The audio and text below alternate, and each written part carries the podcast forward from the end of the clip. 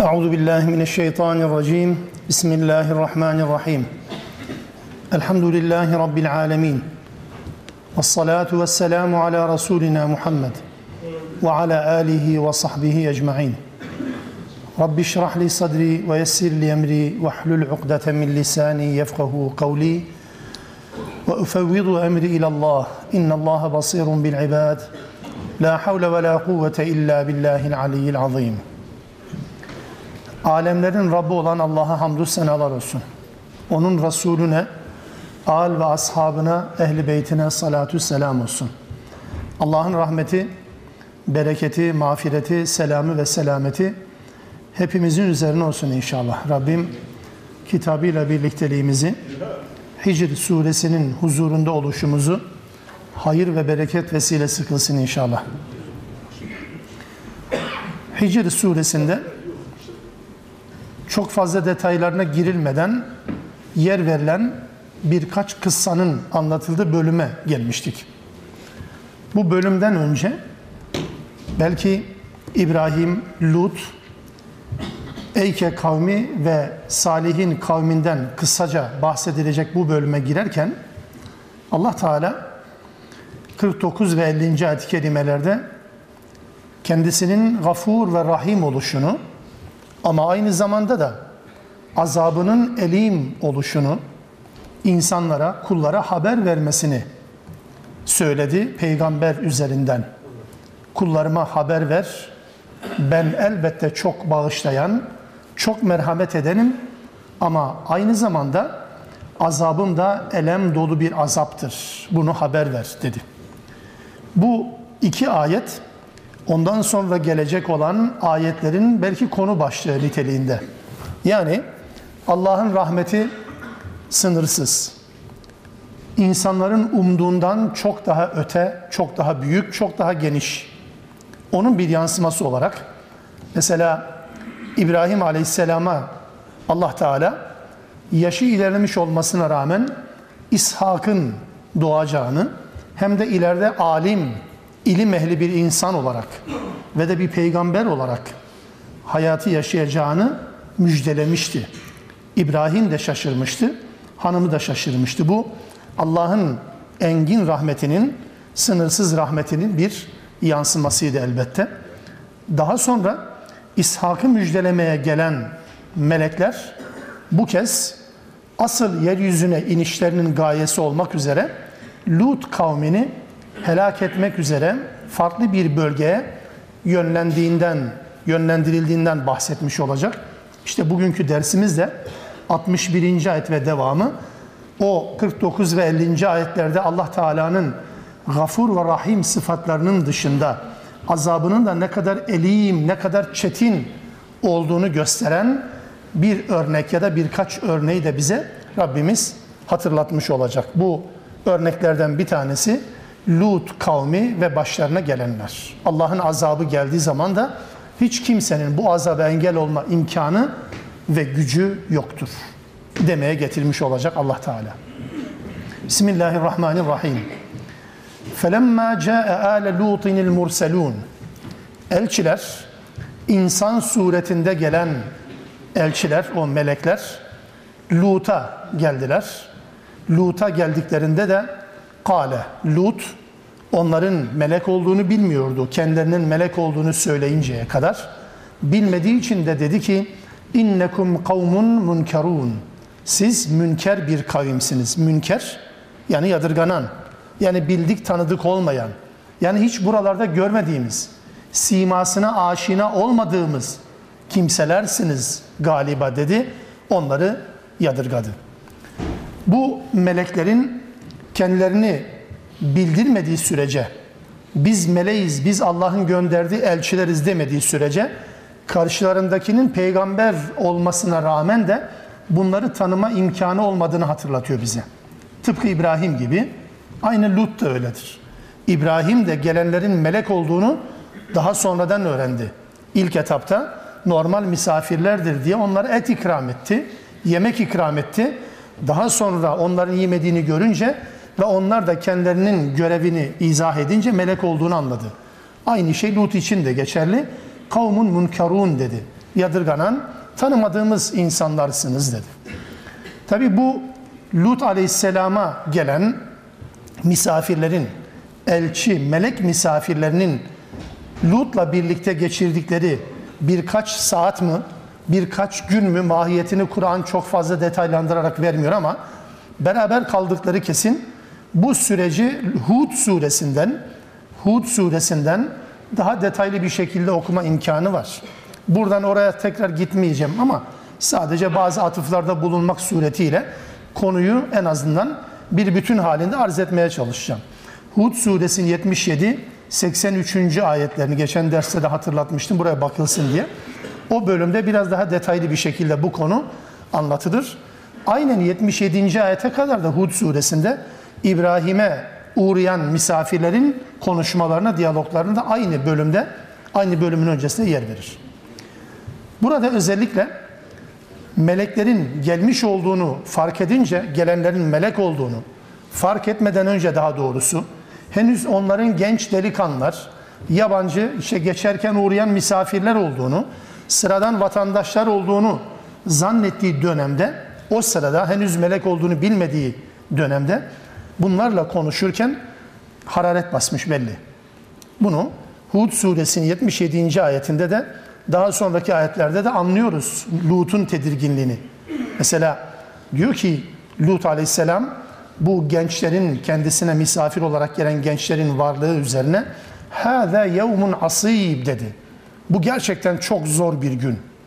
Bunu hem düşündü hem de telaffuz etti. Sesli söyledi.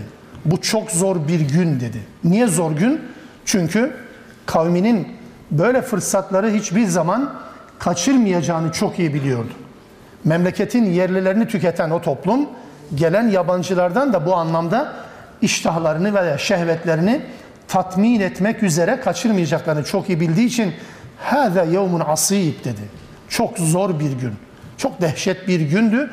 O dehşetli günün nasıl olduğunu yine Lut'un şu cümlelerinden anlıyoruz. Hud suresinde mesela devamında diyecek ki لَوْ اَنَّ لِي بِكُمْ قُوَّةً اَوْ آوِي اِلَى رُكْنٍ شَد۪يدٍ Ah keşke size gücüm yetseydi. Gelen misafirleri gelen misafirleri elde etmeye, cinsel arzularını onlarla gidermeye teşebbüs ettikleri sırada henüz onların melek olduğunu bilmiyor.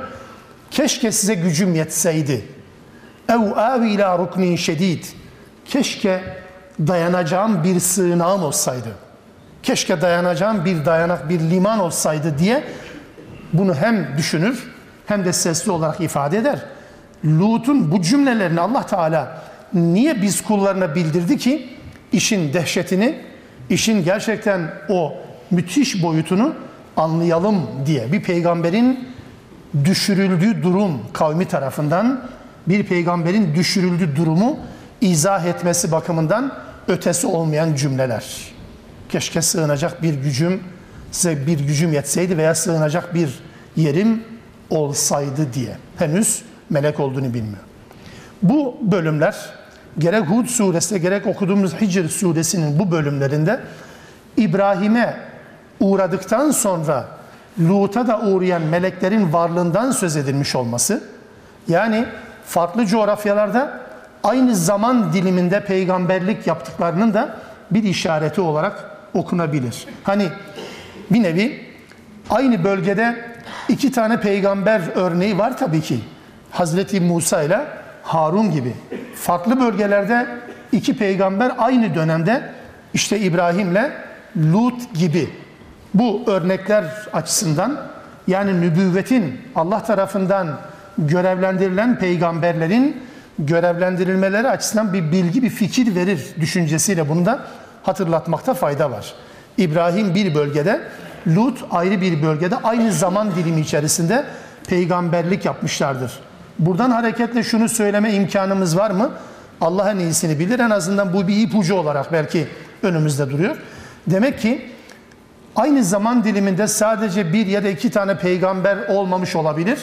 Farklı bölgelerde farklı peygamberler aynı zaman dilimi içerisinde görev yapmış olabilirler. Bu da bölgesel peygamberler, yerel peygamberler açısından son derece tutarlıdır. Bunu da söylemekte bir beis görmüyoruz. Lut kavminden söz eden ayetlerde genelde el mütefikat kelimesi de geçer. Sadece yanlış bir bilgiye neden olmasın diye mütefikat altı üstüne getirilmiş toplum demektir. Bununla kastedilen de yine Lut kavmidir. El mütefikat kelimesini gördüğümüz zaman Kur'an'da mesela Tevbe suresi 70. ayetinde bu ifade edilir. Altı üstüne getirilmiş toplum dendiği zaman Müslümanın, muhatabın, Kur'an muhatabın aklına gelen elbette Lut kavmi olmalı. Lut kavminin özelliğiyle alakalı olarak da Kur'an-ı Kerim'in birkaç yerinde doğrudan ve net bir şekilde atıfta bulunulur. Dolaylı bir anlatım değil, doğrudan bir anlatımla innekum lete'tûner ricale şehveten min dunin nisa der. Lut kavminin en göze batan özelliği kadınları bırakıp erkeklerle şehvetini tatmin eden bir toplum olması. Eş cinsel bir toplum olması. Kadınlarla değil yani normal evlilik, gayrimeşru, meşru hepsini bırakın bir tarafa kadınlarla erkekler değil, erkeklerle erkeklerin sapkın bir şekilde cinsel duygularını tatmin ettiği bir toplum örneğidir. Üstelik bunu Kur'an anlatırken mesela Ankebut 29'da bu ahlaksızlığın, bu cinsel sapkınlığın bir adım ötesi de anlatılır. Yani ahlaksızlık yapılıyor ama bu ahlaksızlık herkes tarafından kuytu köşelerde falan değil. Aleni olarak yapıldığını Ankebut suresi özellikle şu ifadeyle anlatır. İnnekum lete'tûne rical ve takta'ûne sebil. Ha bir de yol kesiyorlarmış. Soyguncu, gaspçı bir toplum. Hiçbir fırsatı kaçırmayan bir toplum bu yönüyle. Ve te'tûne fî nâdikumul munkar. Toplantılarınızda da bunu dile getiriyorsunuz. Yaptıkları ahlaksızlıklar yapmakla yetinmemişler. Bir de yaptıkları ahlaksızlıkları konuşan, gündemde tutan, sohbet malzemesi yapan, belki bugünün anlamında sosyal medya üzerinden, haber kaynakları üzerinden birbirleriyle paylaşan bir toplum. Ahlaksızlığın yapılması bir tarafa, bir de yapılan ahlaksızlık toplumda zerre kadar çekinmeye, utanmaya, haya etmeye, yüzünün kızarmasına neden olmamış. Bunlar konuşuluyor. Toplumda aleni bir şekilde konuşulan bir toplum. Lut kavminin Kur'an'da çarpıcı olarak bize hatırlatılan özelliği bu. Bu belki bu anlamda özellikle son dönemlerde hadi dünyanın başka ülkelerinde yani ateizmle, ateizmle, Hristiyanlıkla, benzeri dinlerle, Budizmle hayatını devam ettiren toplumlarda bu tür şeylere belki insanlık alışıktır. Ama farkına varın diye, farkındasınız belki ama hatırlatayım, hatırlatayım diye söylüyorum tekrar. Özellikle Müslümanların yaşadığı toplumlarda eş cinselliğin sadece masumane bir görüntüyle bir hastalık olarak takdim edilmesi de bir projenin ürünüdür. Bir merkezden pompalanan bir şeydir. Hatta yaptıkları şeye ahlaksızlık demek yerine kimsenin ya da herkesin anlamayacağı bir takım kelimelerle, bir takım kavramlarla, der, dernekleşmelerle hatta sivil toplum kuruluşu olarak böyle bir yapılanın, böyle bir oluşumun varlığını bu topluma benimsetmeye çalıştılar. Bunu yapanların kabahati bir tarafa, buna sessiz ve seyirci kalan, buna çanak tutan, buna adeta onay verircesine sus pus kesilen Müslümanlar da bunda en az bu kadar kabahat sahibidir. İnsan yüzünün kızarmayacağı şekilde yuhlamaz mı? Hakaret etmez mi? Şiddet kullanma anlamında değil. Yapılan işlerin insanlıkla, bırakın Müslümanlıkla, insanlıkla bağdaşır tarafının olmadığını söylemek Müslümanların yapması gereken bir şey değil miydi? Ama öyle bir empoze ettiler ki insanlar, Müslümanlar da bu coğrafyanın insanları da Tenzih ediyorum sizi tabii ki. Ama genel anlamda o kadar o kadar anlattılar ki artık toplum bunu neredeyse kanıksadı, benimser hale geldi. Oysa bu cinsel sapkınlığın Allah tarafından nasıl cezalandırıldığı, ibreti alem bir şekilde nasıl cezalandırıldığını Allah Teala boşa anlatmıyor. Sadece Lut kavminin yaşadığı ve sonucuna katlandığı, sonucuyla karşılaştığı bir süreç değil. Bu genel anlamda kıyamete kadar da bu bölümleri, bu ayetleri okuyan Müslümanların elbette buradan bir ibret almaları gerekir.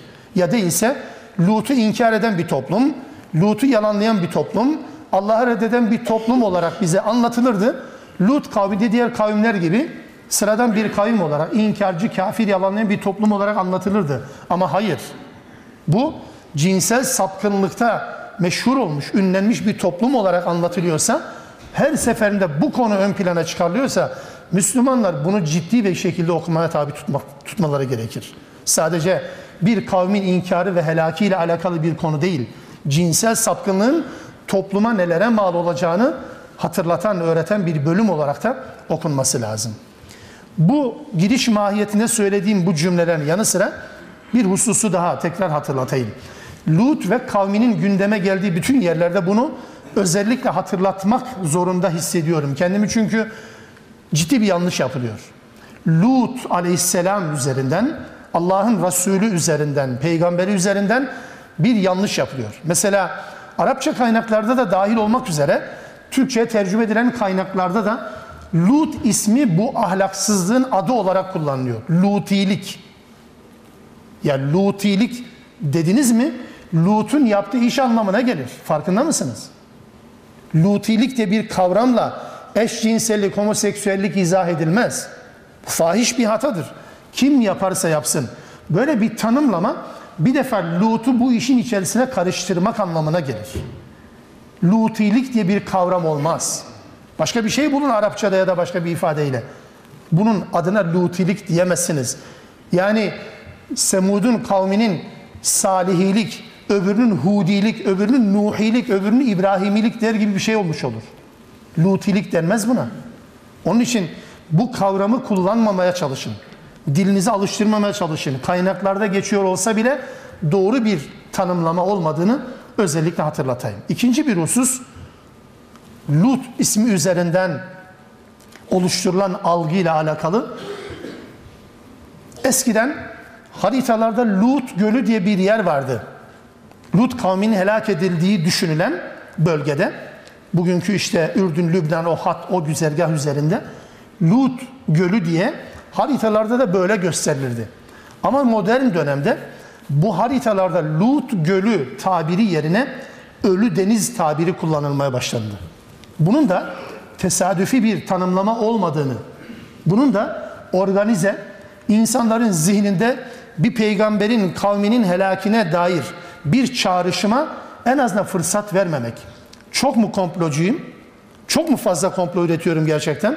Siz bilirsiniz ama bakın tarihin seyrine hep iş bu taraftan değerlendirilmiştir. Lut Gölü söylendiği zaman birileri mutlaka sorar. Lut ne? Ne anlama gelir? Lut kim? Bir bağlantı kurmak zorunda kalırsınız. Öğrenci o haritada o ismi gördüğü zaman coğrafya öğretmenine bunu izah ettirir. Lut Gölü niye Lut Gölü denmiş hocam? Ya doğru bilgi verecek ya da saçma sapan bir bilgi verecektir. En iyisi ölü deniz değil, ölü deniz. Yani balık yetişmiyor, hayvan yetişmiyor, bitki yetişmiyor. Suyu tuzlu bilmem yerin e, kaç metre e, deniz seviyesinin altında. E tamam da deniz seviyesi niye altında, niye ölü deniz? Bir de bunu sorun bakalım.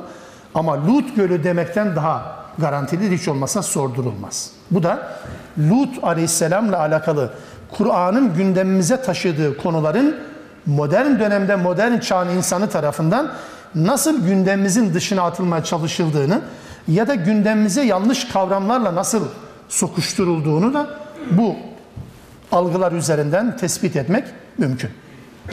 Lut'la alakalı belki en önemli olarak bilmemiz gereken, hatırlamamız gereken özellikler Kur'an bütünü içerisinde bunlar. Lut'a geldi elçiler. Lut onları yadırgadı çünkü tanımıyordu. Sizi hiç tanımadım bilmiyorum dedi. Kalu dediler ki bel ci'nake bima kanu fihi yemterun. Biz dedi sana kavminin geleceğinden şüphe ettiği azabı haber vermek için geldik. Kavminin şüphe ettiği, sen azap gelecek dedin, onlar gelmez diye şüphelenmeye başladılar. O kavminin geleceğinden şüphe ettiği azabı haber vermek için geldik. Ve eteynâke bil hakki ve inna lesadikun. Ve biz hakikatle geldik ve doğruyu söylüyoruz. Hakikatin, gerçeğin ta kendisiyle birlikte geldik. Sana getirdik bunu ve doğru söylüyoruz. فَاَسْرِ بِأَهْلِكَ بِقِطْعٍ مِنَ اللَّيْلِ Gecenin bir vaktinde aile fertlerini al. Aileni al. وَاتَّبِعْ اَدْبَارَهُمْ وَلَا يَلْتَفِتْ مِنْكُمْ اَحَدٌ Ve aile fertlerinle birlikte bu şehirden çık. İçinizden hiç kimse geriye dönüp bakmasın. Hiç kimse arkasına dönüp bakmasın. وَمْضُوا حَيْثُ تُؤْمَرُونَ Gitmeniz istenen yere kadar. Size nereye gitmeniz emredildiyse oraya kadar gidin, yolunuza devam edin. Arkanıza dönüp bakmayın dedi. Bunlar melekler olduğunu ifşa ettiler, Lut'a bildirdiler.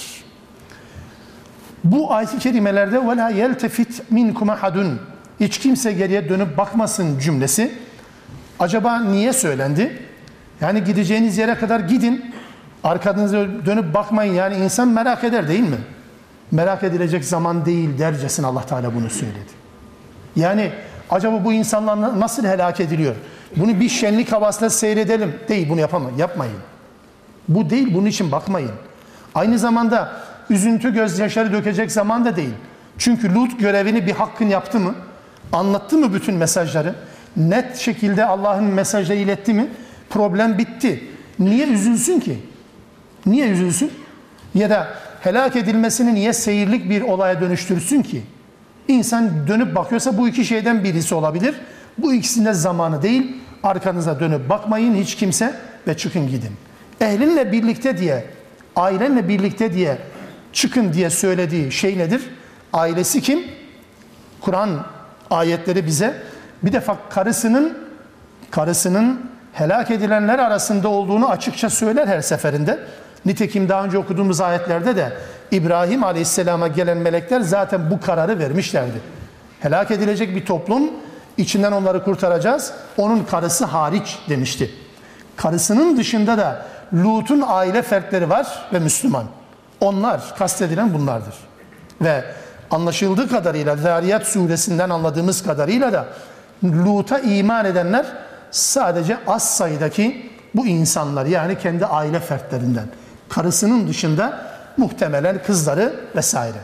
Kendisine iman edenler sadece bunlarla sınırlı olduğunu anlıyoruz. Dolayısıyla görevini yapanlar olarak siz bu toplumu terk edin.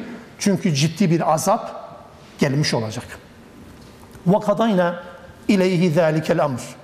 Ve biz o melekler vasıtasıyla Lut'a şu hükmü de şu kararımızla bildirdik. Dedi ki enne dâbira haulâi maktu'un musbihin. Sabaha doğru. Sabaha doğru şafak vakti belki o günahkar halkın kökü kazınacak. Kökü kazınacak. Bunu bilin dedik ve Lut'a da melekler üzerinden bunu haber verdik.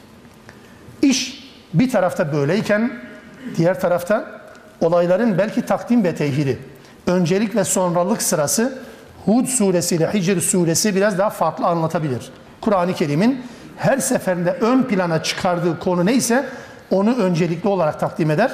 Arka plandakini ikinci planda, ikinci sırada yerleştirir. Şimdi bunlar yaşanırken bir taraftan peki toplum ne alemde? Lut'un kavmi وَجَاءَ اَهْلُ الْمَد۪ينَةِ يَسْتَبْشِرُونَ Lut'un evine bu erkek misafirlerin geldiğini haber alan, onların melek olduğunu falan söyleseler bile zaten haberi yok da söyleseler zaten gırgır geçecekler. Vahiy ile vahiy getiren elçiyle gırgır geçen, dalga geçen bu toplum gelenlerin melek olduğu söylendiği zaman zaten reddedecekler. Ve şehir halkı bu sevinç içerisinde birbirlerini müjdelediler. Yeni genç delikanlılar geldi. Fırsat ayağımıza kadar geldi düşüncesiyle gelip kapıya dayandılar. Kale inne haulâi zayfi felâ tafdahûn. Lut aleyhisselam. Bakın dedi. Bunlar benim misafirlerim. Ne oldu beni mahcup etmeyin. Vettekullah. Sakının. Allah'tan sakının. Allah'ı bilen bir toplum. Allah'ı bilen bir toplum. Allah'tan sakının. Allah'tan korkun. Ve la tuhzun. Beni rezil etmeyin bu misafirlere karşı diye o misafirlere e, toplumuna, kavmine adeta yalvardı Lut. Bu bu tablo aslında basit bir şekilde anlatılıp geçilecek bir tablo değil. İliklerimize kadar bunun dehşetini hissediyoruz. Kur'an'ın sadece Lut kavmiyle alakalı değil, geçmiş kavimlerle alakalı önümüze koyduğu örnekler aslında ötesi olmayan, aslında daha ötesi, daha berisi olmayan örnek olaylardır. Yani şunu söyleme mümkün. Bugün Lut kavminin ahlaksızlığını yapma konusunda asla ve kat'a Lut kavmine yetişemezler. Ağzımızdan çıkan cümleler bazen bunu farklı bir şekilde takdim edebilir. Yani bu toplum Lut kavmini geçti, bu toplum Nuh kavmini geçti.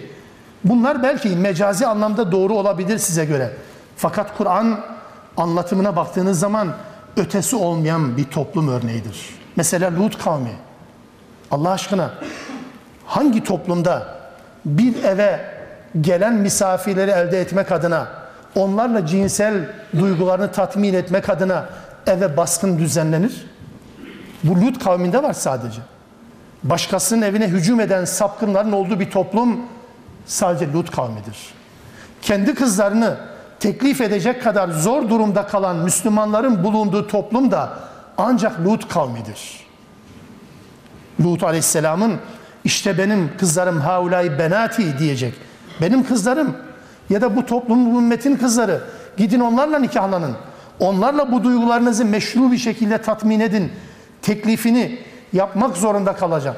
Ya da zahiri anlamda okursanız bile alın kızlarım misafirlerinden vazgeçin demek zorunda kalacak toplum ancak Lut toplumudur.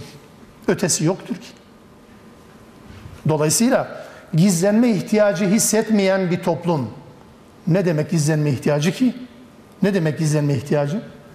Yabancı bir misafirin gelişini bile fırsata dönüştürmeye çalışan, eve baskın düzenleyip onlarla birlikte olmak adına adeta sersemleyen, kendinden geçen, bocalayan, sendeleyen bu insanların durumunu Allah Teala böyle anlatıyor. Yoksa basit bir olay değil bu. Normal cinsel bir ahlaksızlık şeklinde değil bu.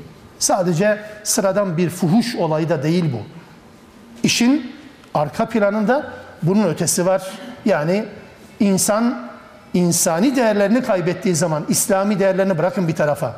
İnsani değerlerini, alıcılarını, duyularını kaybettiği zaman yeryüzünün en tehlikeli mahluku olur. Bunun örneğidir Lut kavmi. O açıdan ötesi olmayan örnekleri Allah Teala verir. Galu ve dediler ki Lut'a gelen bu halkı, kavmi elem nenheke anil alemin cümle dikkat edin. Elem nenheke anil alemin uyarı yapan kavim tehdit edilen Lut biz seni el alemin işine karışmaktan alıkoymamış mıydık?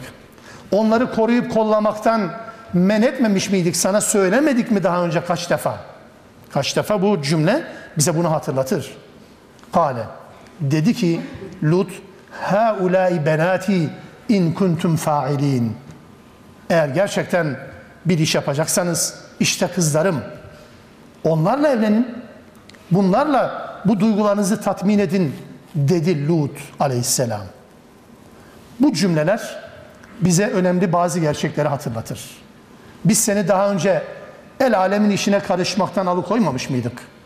Onları koruyup kollamayın dememiş miydik sana?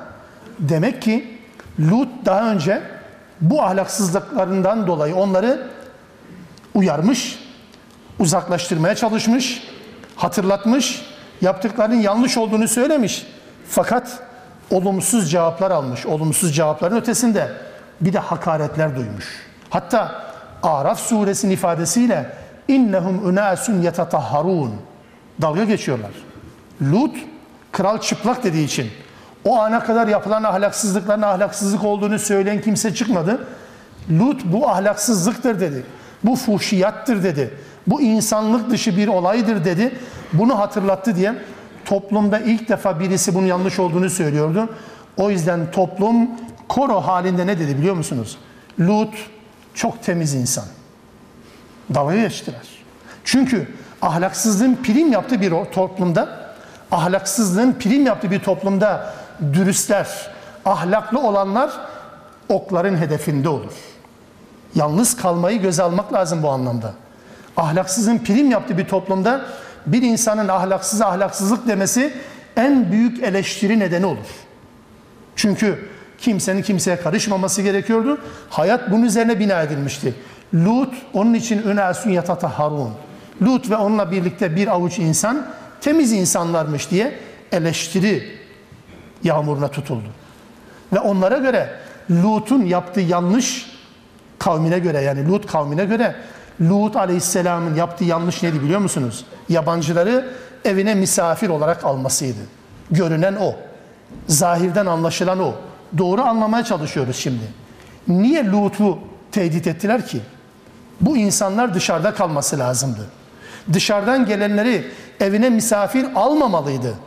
Almamalıydı ki ekonomik sömürlerine alet edebilsinlerdi. Almamalıydı ki misafir olarak cinsel sömürlerine alet edebilsinlerdi rahat bir şekilde. Misafir almak toplumda insanların tehlikelere maruz kalmasını engel olmak demekti. Parantez içerisinde bir cümlemi, bir cümleyi sıkıştırmama müsaade edin lütfen. Eğer bugün şehir hayatında ya da sözüm ona medeni hayatta eğer insanlar misafirlerini kendi evlerinde ağırlamıyorlarsa, insanlar otele mahkum iseler, insanlar yiyecek için, yemek için lokantalara, restoranlara mahkum iseler, kusura bakmayın toplumda bir çözülme, bir yozlaşma var demektir. Müslüman toplumdan bahsediyoruz. Otelin lazım olacağı zaman olur, tabii ki olur. Restoranın, lokantanın lazım olacağı zaman elbette olur. Bahsetmiyorum ondan. Bahsettiğim şey şu. Bir Müslüman toplumda misafiri kabul etme kültürü vardı. Yaşlılarımızın hepsi bilir. Yeni model gençlerde bu anlayış bitti. Misafir nedir? Misafire nasıl ikram edilir? Misafir nasıl ağırlanır? Bu kültür bitti artık. Niye? Çünkü babaları, çünkü anneleri misafirlerini evlerinde ağırlamıyor. Çünkü evler genişledikçe yatacak yer kalmıyor. Çünkü evler dekorasyona tabi tutuldukça yemek yedirecek imkan kalmıyor. Anlatabiliyor muyum? Lut kavmi bunun tipik bir örneğidir. Bir de bu açıdan bakmanızı isteyeceğim. Misafirlerin Lut tarafından ağırlanması onların zoruna gidiyordu. Yapmayın. Çünkü misafir ağırlarsanız bizim bunlara ulaşma imkanımız kalmaz. Evin arasına alıyorsunuz, evin içerisinde yapıyorsunuz. 1 3 5 derken olmadı. O yüzden evlere de baskın yapmak zorunda kalmışlar. Ne kadar masum bir duygu. Bırakın onları da adeta bizim oltamıza takılsınlar. Cinsel sömürüye ya da ekonomik anlamdaki sömürüye maruz kalsınlar. Niye onları misafir ediniyorsunuz? Onlara göre Lut'un yaptığı en büyük yanlış buydu. Haulay benati dedi. Hunne atharu lekum Hud suresine de ifade edilir. Bunlar sizin için daha temiz. Bunlar kızlarım. Alın kızlarımı. Bu sözü iki şekilde anlamak mümkün. İki şekilde anlamak mümkün. Belki ön plana çıkarılan anlamı şu. Aslında bu söz Lut aleyhisselam tarafından mecazi anlamda bu söylendi bir nevi. Yani kendisi ümmetin babası, ümmetin kızları da kendisinin kızları gibi, manevi kızları gibi değerlendirildi. Dolayısıyla ümmetin babası olarak ben kendi kızlarımı buyurun nikahlan elbette la alet tayin rastgele gayrimeşru bir tatmin aracı olarak değil. Evlilik meşru bir nikah akdi ile evlenin anlamında duygularınızı telafi edeceğiniz, gidereceğiniz bir meşru kanal var. Bu anlamda bunu söylemiş olabilir. Kendi peygamber olarak, ümmetin babası olarak bunu ifade etmiş olabilir. Bunu çok da yadırgamıyorum. Çünkü makul bir ifade biçimi olarak da bunu biliyoruz. Mesela Hazreti Peygamber aleyhissalatü vesselam'dan, Resulullah'tan bahseden ayeti kelimelerde Allah Teala en nebiyyü evlâ bil mu'minine min enfusihim der. Peygamber müminlere kendi nefislerinden daha yakın. Peygamber müminlere kendi canlarından daha yakın. Babalarından, annelerinden, kardeşler, eşlerinden geçin hepsini. Kendi canlarından daha yakın peygamber. Ve ezvacuhu ummahatuhum. Onun hanımları da ümmetin anneleridir.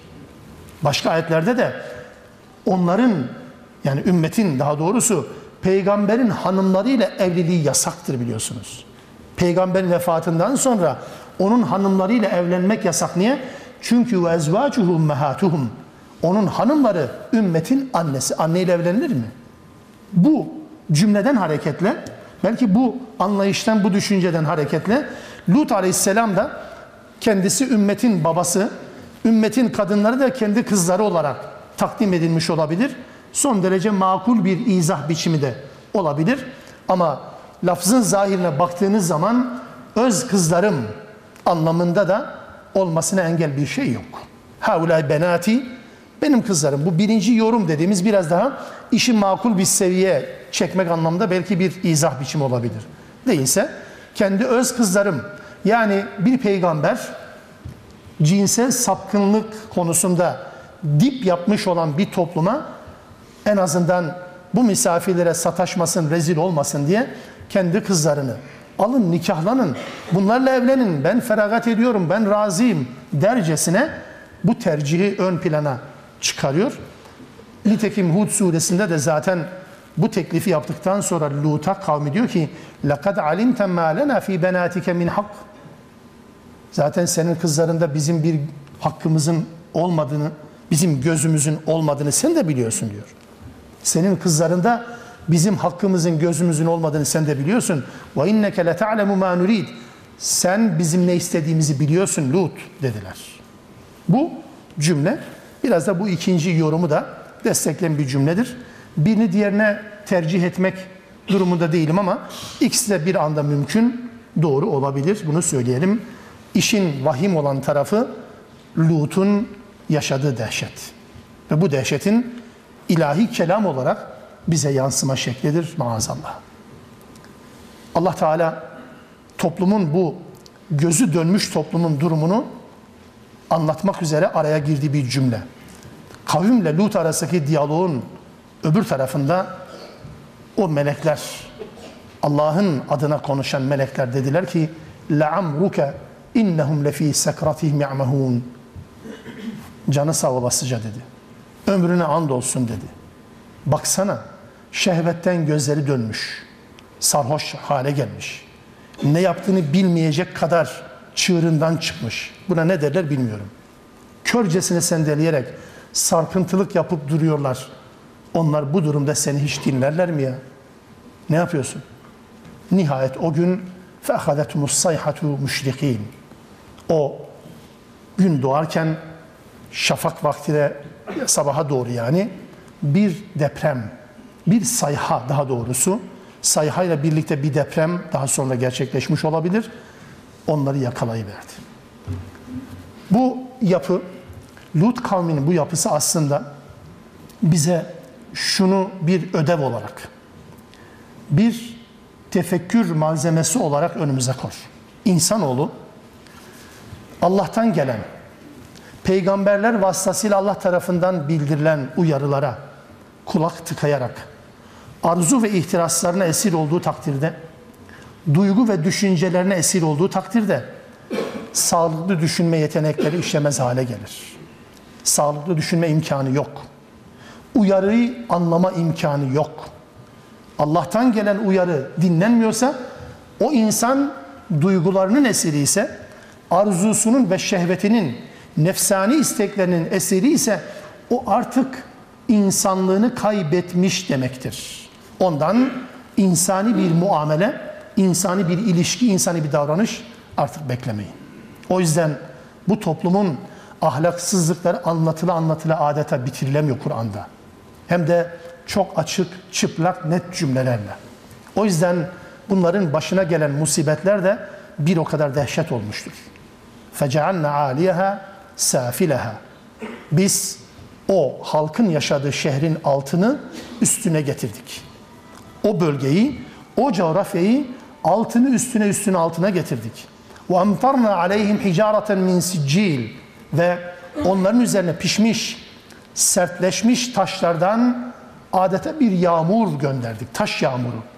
İnne fî zâlike le lil mütevessimin. Hiç şüphesiz bunda ibretler var. Çıkarılacak dersler var ama herkes için değil. Herkes bundan ders çıkarmaz. İbret nazarıyla bakıp araştıran kimseler için, basiret sahipleri için, firaset sahipleri için gerçekten bu olayda çıkarılacak muazzam dersler var. Bir varmış bir yokmuş değil bu. Sadece tarihte böyle bir toplum gelmiş ve helak olmuş gitmiş bilgisini vermek için değil. Allah Teala kendisine isyan eden, fıtratı bozmaya çalışan toplumlara belli bir zamana kadar mühlet verir ama ihmal ettiğini zannetmeyin. Allah Teala'nın cezası geri çevrilemeyecek kadar da çetindir. Onun için bunda ibretler var ama herkes için değil tabii ki. Lut kavminin helak biçimi sayha. Bir çığlık ama arkasından aliyeha safileha. Altı üstüne gelmiş bir toplum. Altı üstüne gelmiş bir toplum. Lut kavmine gelinceye kadar Kur'an bir kronolojiden bahsetmez. Kavimleri tarih sırasına koyarak anlatmaz pek. Ama bazı peygamberlerin önce ve sonra gelişini ayetlerin anlatımından anlamak mümkün. Bu yönüyle gerek Hud, gerek Araf, gerekse şu Ara suresinde Nuh, Hud, Salih, Lut ve Şuayb peygamberler ve kavimleri anlatılır. Bunların kavimlerinin helak biçimlerine bakın lütfen. Her birisinin helak biçimi farklı. Her birisinin helak biçimi farklı. Bakıyorsunuz Nuh'un kavmi tufanla, suyla, sel baskınıyla, arkasından Ad kavmi, tepelere evler yapan, saraylar döşeyen, gücüyle iftihar eden, benzeri de yaratılmamış. Allah tarafından da böyle ifade ediyor. Lem yuhlak misluha fil bilad. Benzeri hiç yaratılmamış bir toplum Ad kavmi yağmurla, tufanla helak mı olurmuş dedi. Onlar neyle helak oldu? Rüzgarla. 8 gece 7 gün süren bir rüzgarla helak edildi. 8 gece 7 gün süren bir rüzgarla helak edildiler. Kur'an'ın anlatımı bu. Rüzgarla helak edildi. Arkasından gelen Semud kavmi, Salih'in kavmi, onlar da kayalardan, dağlardan ev yonttular. Beton dökerek ev değil, kerpiç yaparak ev değil, beton döker öyle değil. Kayadan yontulan ev helak mı olur ya? Bu da helak olursa daha ne? Olmaz ki kendilerine göre. Kendilerini emin bir şekilde güvende hissettiler. Çünkü önlerinde tufan var örnek ve önlerinde ne var? Rüzgar var. Rüzgar vız gelir, tufan vız gelir. Tepelerde kayalardan evler yontulmuş. Vida yok, civayat yok, harç yok, bir şey yok. Onlar neyle helak edildi? Onlar da sesle. Ses helak mı olur? Helak nedeni mi olur? Allah'ın azap envanteri bitmiyor ki. Semud kavmi böyle helak edildi. Arkasından bir bakıyorsunuz Lut'un kavmi. Altı üstüne gelen bir toplum. Altı üstüne geliyor. Ne demek bu ya? Yani hem ses hem de altı üstüne ne yapılabilir ki? Kayalardan ev değil, çelikten evler yapsanız bu toplum bir defa metrelerce aşağıdan yukarı gidiyor ve tekrar ters tepiliyor. Yani yukarı kaldıracaksın, ters çevireceksin ve yere çakacaksın. Bu. Kim engelleyecek bunu? Azap envanteri bitmiyor ki. Şuayb Aleyhisselam'ın kavmi Medyenler yevmuz zulledir. Gölge günü, gölge. Gölgeyle helak mı olur ya? Tedbirini alırsın tufana göre. Tedbirini alırsın rüzgara göre. Tedbirini alırsın depreme göre. Tedbirini alırsın tepeye göre. Ama gölge aklınıza gelmez ki. O kavmin helaki de yevmuz zulle. Gölgeye hasret kalmış. Güneşten kavrulmuş. Mevsim normallerinin çok çok üzerinde. Tırnak içinde. Sonra bir bulut gönderiliyor Allah tarafından. O büyük bir rahmet. Hep öyle olur zaten. Gelen azaba kimse azap dememiş ki tarihte. Hiç gelene azap dememiş kimse. Hep gelene rahmet gözüyle bakarken o rahmetten azabın her türlüsü çıkmış. O bulutların arasından ateş toplarını göndermiş Allah Teala ve gölge günü denilen o günde de bulutların arasından gönderilen ateş lavlarla Medyen halkı helak edilmişlerdir. Bu da böyle. Onun için azap çeşitleri itibariyle baktığınız zaman her bir kavmin azap çeşidi diğerinden bir farklı. O yüzden bir cümle kullandım. Dikkatinizi lütfen bir daha çekmek istiyorum. Gelene toplumlar azap demedi ki bugünkü toplum gelene azap desin. Azabın içerisinde yaşarken bile toplum azap demez biliyor musunuz? Nimetlerden nimetlerden bahseder. Çok büyük şeylerden bahseder.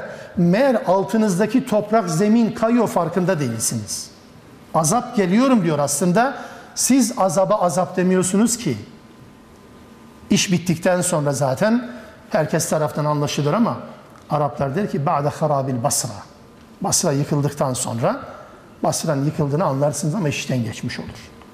Lut kavmi de böyle helak edilen bir toplum. Altı üstüne getirilmiş bir toplum. Kim engel olabilir ki? Ve helak sırasında Zariyat suresinde çok ilginç bir ayrıntıdır her okuduğumda dehşete düşüren bir ifadedir. Fema vecedna fiha gayra beytin minel müslimin. Orada bir tane Müslüman evden başka ev yok. Bir peygamber kaç yıl tebliğ yaptı.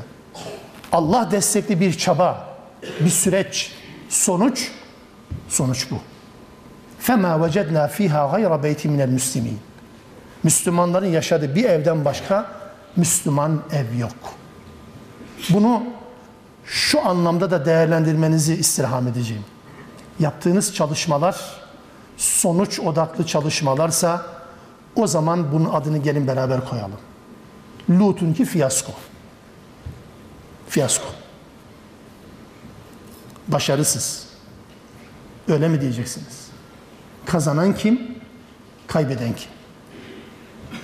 Hele bir de bir de üstüne üstlük Lut'un kendi evinin içerisinde kendi hanımının bile inkarını değiştiremeyen bir Lut'tan bahsedildiğini farz edin. Eyvah ki eyvah. Öyle mi? Yani bir peygamber evinde bile vahyin indi bir mekanda bile vahyin muhatabının karısı Müslüman olamayabiliyormuş meğer. Anlatılabildim bunu, bunu anlamaya çalışın lütfen. Vahyin indiği bir evde vahyin kendisine indiği bir peygamberin karısı vahiden habersiz bir hayat yaşıyor. Cehennemlik oluyor. Helak edilen kavimle birlikte helak edildiği Kur'an tarafından bütün Kur'an pasajlarında bu konudan söz eden bütün Kur'an pasajlarında altı çizilerek belirtiliyor. Bunun anlamı bu. Onun için helak ile alakalı Allah'ın yasalarını anlamaya çalışırken tarih okumayın lütfen.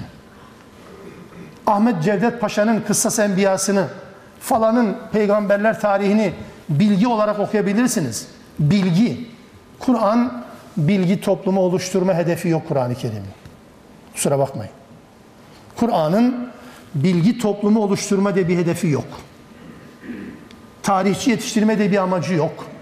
Entelektüel yetiştirme diye bir gayesi yok İslam'ın. Vahyin bir tek hedefi var. Müttaki fertlerden oluşan müttaki bir toplum yetiştirmektir. Bilenlerle bu iş olmaz sadece. Sadece bilgiyle olmaz. Biliyorum bu cümlenin hakikaten çok tartışılacağını, çok eleştiriye de maruz kalacağımı da çok iyi biliyorum. Tekrar ediyorum. Sürçü lisan değil. Bilgiyle insanlar müttaki olmaz. Bilgi insanı müttaki yapmaz. Bilgi insanı sadece bilgili yapar. Müttaki olmak için bilgi ihtiyacı var mıdır? Amenna hiç itiraz etmiyorum. Ama sadece bilgi toplumu oluşturmaya çalışırsanız mütekebbir insanlar yetiştirirsiniz. Kusura bakmayın. Kibirli insanlar, burnundan kıl aldırmayan insanlar, bilgiye tapan insanlar, etrafına kendisini farklı lanse etmeye çalışan insanlar yetiştirirsiniz. Bilgi toplumu budur. Kur'an bilgi vermiyor kardeşim. Kur'an Lut'la alakalı, kavmiyle alakalı şunlar şunlar olmuş, bunu bilin bir yere kodlayın diye vermiyor. Verseydi Hud suresi anlatıldı neyimize yetmedi? Niye bir daha Hicr suresinde? Niye bir daha Ankebut suresinde? Niye bir daha Şuara suresinde? Niye her seferinde farklı bir yönü? Mesele bilgi değil ki. Kur'an'ın üçte biri tarih bilgisi midir acaba? Peygamber ve kavimlerinden söz eden ayetler, abartarak söylemiyorum, azaltarak söylüyorum. Kur'an'ın üçte birine tekabül ediyor. Bilgi amaçlı mı bu? Ahmet Cevdet Paşa Allah rahmet eylesin çok da güzel yapmış. Asım Köksal Hoca da çok da güzel yapmış. Hepsini bir araya getirmiş. Allah'ın yapamadığını onlar yapmışlar. Estağfirullah. Tarih bu ya. Bunu okuyabilirsiniz. Bu bilgi edinebilirsiniz. Böyle Kur'an okunmaz. Bu tarih okumadır. Allah'ın peygamberlerden bahsederken altını çizdiği şey bu işte. Bunu ıskaladığınız zaman, bunu göz ardı ettiğiniz zaman Kur'an'dan faydalanmıyorsunuz demektir. Sadece bilgi sahibi olabilirsiniz. Bizim akademisyenlerin yaptığı gibi Onlarca makale üretebilirsiniz. Onlarca tez üretebilirsiniz. Onlarca akademisyen, yüzlerce akademisyen yetiştirebilirsiniz. Ama bu kadar yetişmiş akademisyenin bu topluma ne faydası var sorusunun cevabını hala bulamazsınız. Bunlar acı taraflarımız maalesef. Onun için işin bilgi tarafına takılmayın lütfen. Kıssaların anlatıldığı bütün yerlerde aynı yanlışı yapıyoruz. O yüzden tekrar bu dert beni konuşturdu. İşin bilgi tarafı değil mesele. Lut şöyle olmuş böyle olmuş mesele bitti öyle mi o değil. İbretler var diyor. Lil mütevessimin. Basiret sahipleri, firaset sahipleri için ders. Ne ders çıkarıldı? Arkeoloji kazı yaptık, bu memleketi çıkardık, ölü denizi çıkardık. Yerin 200 metreye de deniz seviyesi 200 metre altında bilmem bir toplum. Ne olmuş yani? Bununla arkeologlar profesör oldu, öbürleri akademisyen oldu, öbürleri bilgi sahibi oldu. Başka ne işe yaradı? Onun için Allah Teala bunların hepsini anlattıktan sonra inne fî zâlike le âyâtin der. Ya da inne fî zâlike le âyeten der. Bunların hepsinde ayet var, ders var, ibret var. İbret yoksa sadece bilgi olur. Bunda bir tarafa götürülmeyeceğini bilelim. Ve inneha le bisebilil mukim ve inne fî zâlike le âyâtin lil mu'minin bu kez.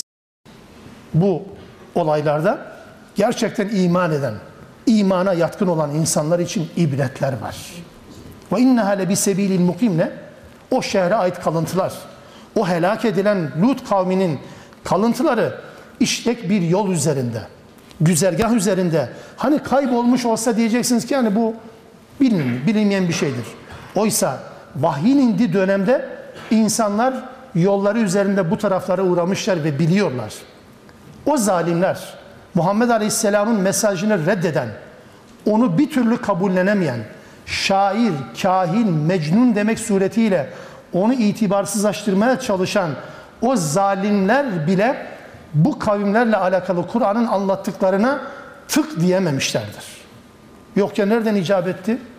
Diyememişler, dememişler çünkü vakayı kendileri çok iyi biliyorlar. Bilgi sahibidirler. Bilgi sahibi olmak adam Müslüman yapmıyormuş, onun için söyledim. Mekkeliler fil vakasını bizden çok daha iyi biliyorlar. Fil suresi indiği zaman fil vakasının yaşandığına şahitlik yapan insanlar peygamberin gözü içine baka baka onu yalanladılar. Daha ne anlatsın şimdi? Fil olayını yaşayan insanlar Elem tara keyfe feala rabbuke bi ashabil fil dedi. Peygamberi gırgıra makara sardılar. Bilgi sahibi gözleriyle görmüş, yaşamış ya. Ne münasebet. Bilgi adam Müslüman yapmıyor ki. Aynı İsrailoğullarda öyle değil miydi Araf suresi anlatılan? Kendi helak, Firavun'un helakini bizatihi gözlemlediler. Atalarından bir bilgi olarak değil. Denize geldiler ve Allah Musa denize asanı vur dedi. Bir yol açıldı. Firavun geçerken boğuldu, onlar kurtuldu. Kendi kurtuluşlarını yaşamışlar. Firavun'un helakini yaşamışlar. Geçtiler öbür tarafa, denizin öbür tarafına. Araf suresi 37. ayetten ve sonrasına bakın bakalım. Denizi geçtiler. Puta tapan bir toplum gördü bunlar. Bunlar Musa ile yol arkadaşı. Bunlar Musa ile birlikte Firavun'un zulmüne direnen, karşı çıkan insanlar. Adeta her türlü çileye maruz kalmış insanlar. Firavun'a eyvallah etmeyen insanlar. Geçtiler deniz öbür tarafa. Puta tapan bir toplum görünce اِجْعَلْ لَنَا اِلَٰهًا كَمَا لَهُمْ آلِهَةً bu, bu topluma ne denir şimdi? Bunların ilahları var bize de ilah yapsana dediler. Kime bu? Musa'ya. Diyen kim? Bu Müslümanlar ya. Tarihi bilgiden bahsetmiyorum. Yaşadıkları bilgiye rağmen bunu söylediler. O yüzden bu söylediklerimi yadırgayabilirsiniz. İzah etmeye çalışıyorum. Yol üzerinde evet bu memleket. Ölü Deniz diye söyledikleri yerin kıyısında. Suriye doğru uzanan bir yol üzerinde ve herkes de bunu biliyor. Amerikalılar da orada kazı yapmışlar ve tespit etmişler. Tespit etmişlerden olmuş?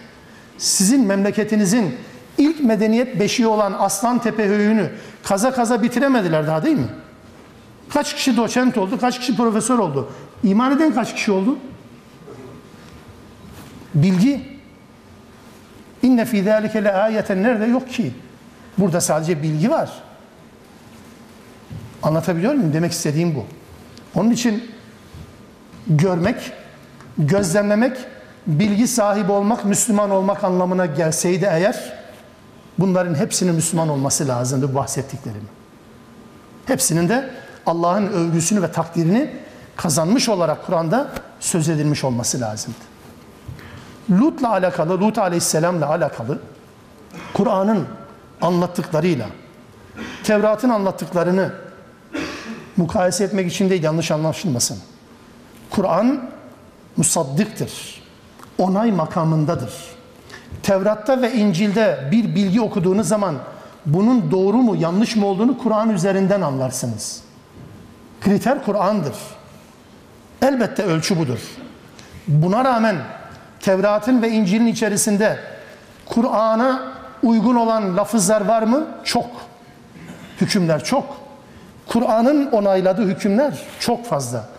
Bugün bile Kur'an ahkamı içerisinde Tevrat ahkamı olarak alınan hükümler var. Var tabii ki. Tevrat'ın o hükümlerini Kur'an-ı Kerim tasdik etmiş oldu. Fakat Tevrat'ın bazı yerlerinde öyle abuk subuk şeyler var ki o abuk subuk şeyleri gören Müslümanlar şu yanlışa düşmesin lütfen. Zaten bu Tevrat mı? Geç boş ver. Denmez yine buna rağmen denmez. O bölümleri Kur'an'la sağlamasını yaptıktan sonra doğru mu yanlış mı kararını verirsiniz. Aleyhissalatü vesselam öyle diyor çünkü. Üçlü bir sistem önerir Allah Resulü bu konuyla alakalı. Üçlü bir sistem. Nedir o üçlü sistem? Bir, okuduğunuz Tevrat'ın ayetleri Kur'an'a uygun olanlarını kabul edin. İki, Kur'an'a aykırı olanlarını, Kur'an'ın reddettiklerini siz de reddedin. Üç, okuduğunuz Tevrat ayetleri içerisinde Kur'an ne kabul ettiğine dair bir ifade var. Kur'an ne de reddediyor. Ne red ne kabul var. Siz de ne reddedin ne kabul edin, sükut edin diyor Allah Resulü. Üçlü sistem bu.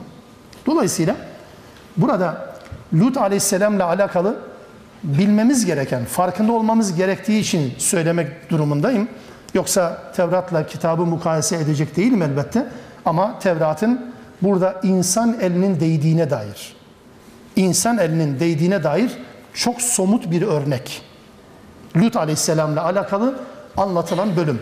Tevrat'ta da aynen bizim Kur'an'da Fatiha, Bakara, Ali İmran gibi sureler olduğu gibi Tevrat'ta da tekvin, yaratılış, tesniye, huruç, çıkış benzeri tas, şeyler var, bölümler var. Tekvin bölümü, Tevrat'ın tekvin bölümünde 19. bölüm, tekvinin kendi arasında bölümleri var. 19. bölümde 30 ile 38. ayetler Lut aleyhisselamdan bahseder. Çok enteresan. Okumak bile insanın tüylerini diken diken ediyor. Okumak bile. Sadece bilgi amaçlı Tevrat'ın insan tarafından nasıl tahrif edildiğinin de bir hatırlatıcısı olsun diye okuyacağım. Bu nauzu billah her seferinde nauzu billah diyeceğimiz cümleler neticede. Lut iki kızıyla kentten ayrılarak dağa yerleşti. Onlarla birlikte bir mağarada yaşamaya başladı. Tekvinin 19. bölümünün 30. ayetine 38. ayetine kadar. Büyük kızı küçüğüne dedi ki babamız yaşlı. Dünya geleneklerine uygun biçimde burada bir, bizimle yatabilecek bir erkek de yok. Soyumuzu devam ettirmemiz lazım yani. Gel babamıza şarap içirelim. Soyumuzu yaşatmak için onunla yatalım. O gece babalarına şarap içirdiler. Büyük kız babasıyla yattı. Ancak Lut yatıp kalktığının farkında bile değildi çünkü sarhoştu. Ertesi gün büyük kız küçüğüne dün gece babamla yattım dedi. Bu gece de ona şarap içirelim. Soyumuzu yaşatmak için sen de babamla yat. O gece de babalarına şarap içirdiler ve küçük kız babasıyla yattı. Ama Lut yatıp kalktığının farkında değildi. Böylece Lut'un iki kızı da öz babalarının hamile kaldı. Hem büyük kızı hem küçük kızı da birer erkek çocuk doğurdu. İşte falanın nesilleri olarak devam ediyor dediler. Nauzu billah, maazallah. Allah'la alakalı, Allah'ın peygamberi ve elçisiyle alakalı Tevrat'ın içerisindeki bu ifade Tevrat'ın nasıl da tahrif edildiğini, nasıl da bozulduğunu, bozulma ve tahrif bunları ifade etmeye yetmiyor. Mecburen sana başka kelime bulamıyorum çünkü. Ancak bu kadar yapılabilir. Ancak bu kadar bir Allah kitabı tecavüze uğrayabilir, ihfal edilebilir. Oysa bunların hiçbirisinin Kur'an ile alakası yok. Kur'an'ın anlattığı Lut ile elimizdeki mevcut tahrif edilmiş muharref Tevrat'ın anlattığı Lut tamamen farklı bir Lut portresi. Allah'a sığınırız bunların, bu zalimlerin uydurduklarından. Lut Aleyhisselam'ı Allah Teala bir tevhid öncüsü, mücadelecisi olarak tanıtır. Tevrat'ta bir zinakar kişi olarak tanıtır. Farkı bu Allah'ın kitabıyla insanların Allah'a iftira atarak uydurdukları kitap arasındaki fark. Bu bölümden sonra 78. ayetten sonra da Allah Teala Eykeller, Medyen kavminin belki diğer ismi ya da Medyen'le Eykeller iki tane farklı kent Şuayb Aleyhisselam'ın kavminden bahseden bölüm ve sonra Ashabul Hicr'den bahsetmiş olacak. Onu da bir dahaki derse inşallah bırakalım. Hicr suresinin son bölümünde bu şekilde bitirmiş oluruz Rabbim nasip ederse. Subhanakallahumma bihamdik. Eşhedü en la ilahe illa ente estağfiruk ve etubu ileyk.